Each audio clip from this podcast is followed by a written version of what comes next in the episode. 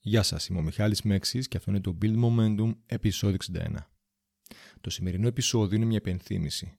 Μια επενθύμηση για τις εσφαλμένες αντιλήψεις που μπορεί να έχει κάποιος σχετικά με την αποτυχία και μπορούν είτε να τον αποθαρρύνουν κατά τη διάρκεια της προσπάθειάς του να ολοκληρώσει έναν στόχο του ή να του στερήσουν το κίνητρο να κυνηγήσει τον στόχο του εξ αρχής, δηλαδή να μην μπει καν στη διαδικασία της προσπάθειας.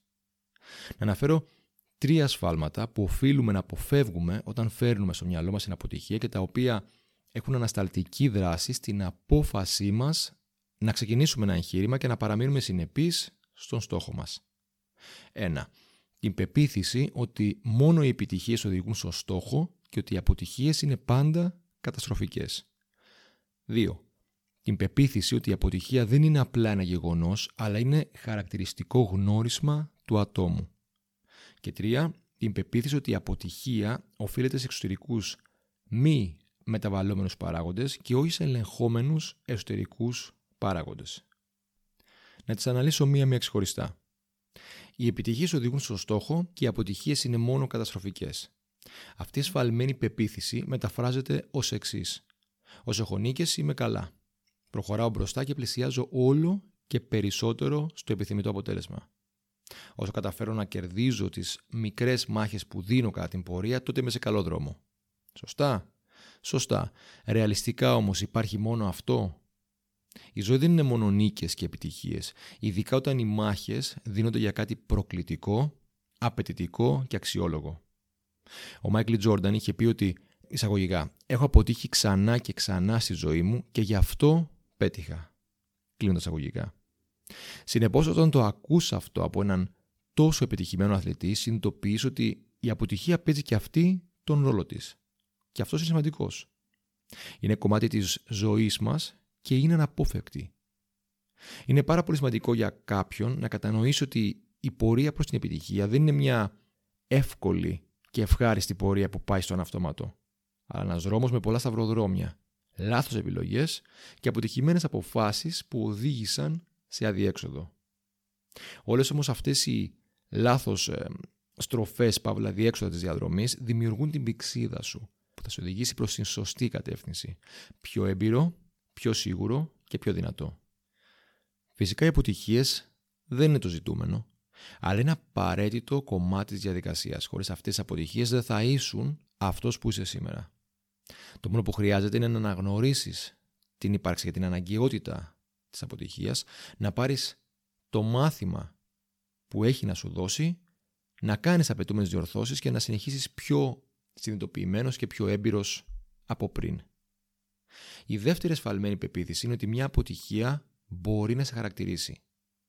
Για παράδειγμα, για κάποιον ο οποίος έδωσε μια διάλεξη και έχασε τα λόγια του μπροστά στο κοινό, να υποθέσει ότι εφόσον αυτή διάλεξε μια αποτυχία, έτσι και αυτός είναι μια αποτυχία και ότι το να μιλάει μπροστά σε κόσμο είναι κάτι που πολύ απλά δεν το έχει. Δεν μπορεί να το πετύχει. Εάν λοιπόν κάνει κανείς αυτή τη συσχέτιση, απέτυχα σε αυτό, είμαι μια αποτυχία, πολύ απλά θα καταστρέψει την αυτοπεποίθησή του και θα πλήξει την αποτελεσματικότητά του. Και αυτή η ταύτιση θα μεταφερθεί και θα αποτυπωθεί και σε άλλους τομείς της ζωής του. Πιθανόν να προδικάζει κάθε δύσκολη πρόκληση για την οποία θα υπάρχει ε, πίεση και θα νιώθει το άγχος απόδοσης ως κάτι αδύνατον να επιτευχθεί, κρίνοντας ασφαλμένα τον ίδιο τον εαυτό, υποβαθμίζοντάς τον βάσει της αποτυχίας. Της αποτυχίας που είχε προηγηθεί και με την οποία ταυτίστηκε. Έτσι μια αποτυχία σε έναν τομέα της ζωής ε, επαγγελματικά, στο οικογενειακό περιβάλλον, σε προσωπικές προσδοκίες, μπορεί από ένα γεγονός να ερμηνευθεί ως χαρακτηριστικό γνώρισμα που να συνοδεύει το άτομο στη ζωή του. Όχι, είναι ένα γεγονό. Μια αποτυχία που μπορεί να αποδοθεί σε ανεπαρκή προσπάθεια, σε κακή προετοιμασία, σε κάποια ανεπιθύμητη συγκυρία, ίσως ε, σε κακό timing, αλλά σίγουρα όχι στον άνθρωπο. Τέλος η πεποίθηση ότι μία αποτυχία οφείλεται σε εξωτερικούς, μη ελεγχόμενους παράγοντες. Σε απλή γλώσσα φταίνε όλοι οι άλλοι. Φταίνε οι συνθήκες, αλλά ποτέ εγώ, όχι εγώ. Και επειδή αυτό φαίνεται να έρχεται σε σύγκρουση με το προηγούμενο, την προηγούμενη πεποίθηση, είναι διαφορετικό να ταυτίζεσαι με την αποτυχία και να θεωρείς ότι είσαι ανάξιος να πετύχεις και διαφορετικό να αποποιείσαι τις ευθύνες. θεωρώντας ότι εσύ δεν έχεις μερίδιο ευθύνης, ότι έκανες όλα σωστά και ότι φταίνε θεοί και δαίμονες για το κακό αποτέλεσμα, πολύ απλά στερείς από τον εαυτό σου, από εσένα, την δύναμη να κάνεις αλλαγές. Τη δύναμη να βελτιωθείς. Χαρίσει την τύχη σου σε άλλους. Να φέρω ένα παράδειγμα για να το κάνω κατανοητό. Ένα πολύ έτσι συχνό θέμα που βλέπω στο CrossFit είναι ότι πολλοί, πολλοί αθλητές έχουν παράπονο με τους κριτές τους. Δηλαδή στους αγώνες αυτούς που αποφασίζουν εάν οι αθλητές έχουν κάνει μια άσκηση σωστά ή όχι.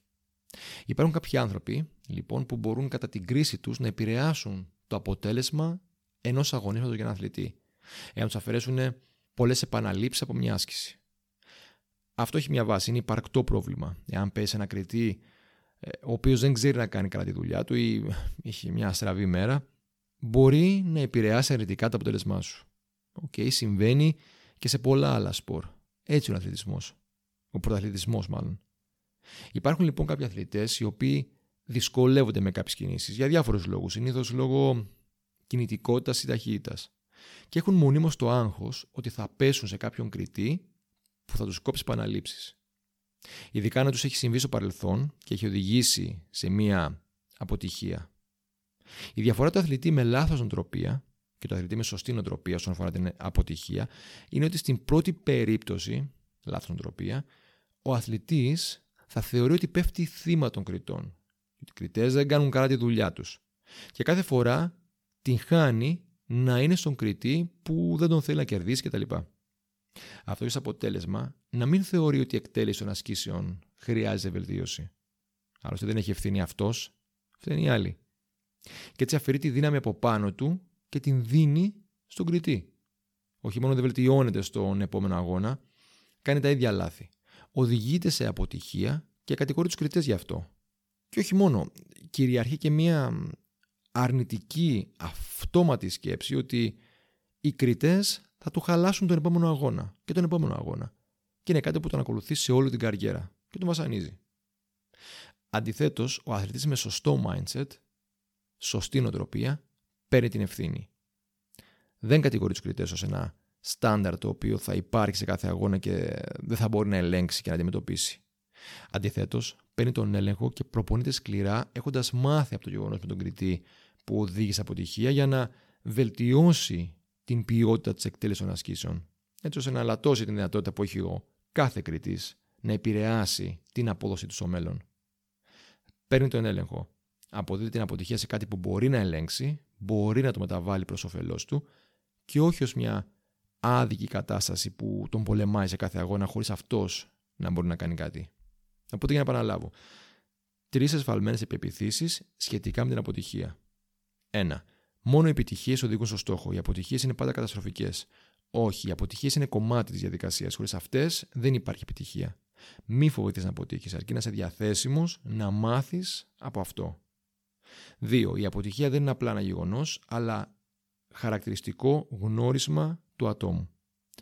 Όχι, είναι ένα γεγονός βασιζόμενο σε πραγματικά facts, σε ενέργειες που έκανες, αλλά δεν είναι αυτό που είσαι. Μην ταυτίζεσαι. 3.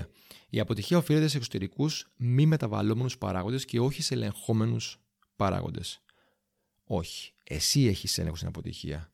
Μάθε να παίρνεις την ευθύνη μαζί και τη δύναμη και να κάνεις απαραίτητες ενέργειες ώστε στο μέλλον να αποφευχθεί μια παρόμοια αποτυχία και να είσαι ένα βήμα πιο κοντά στο στόχο. Αυτό είναι το σημερινό επεισόδιο.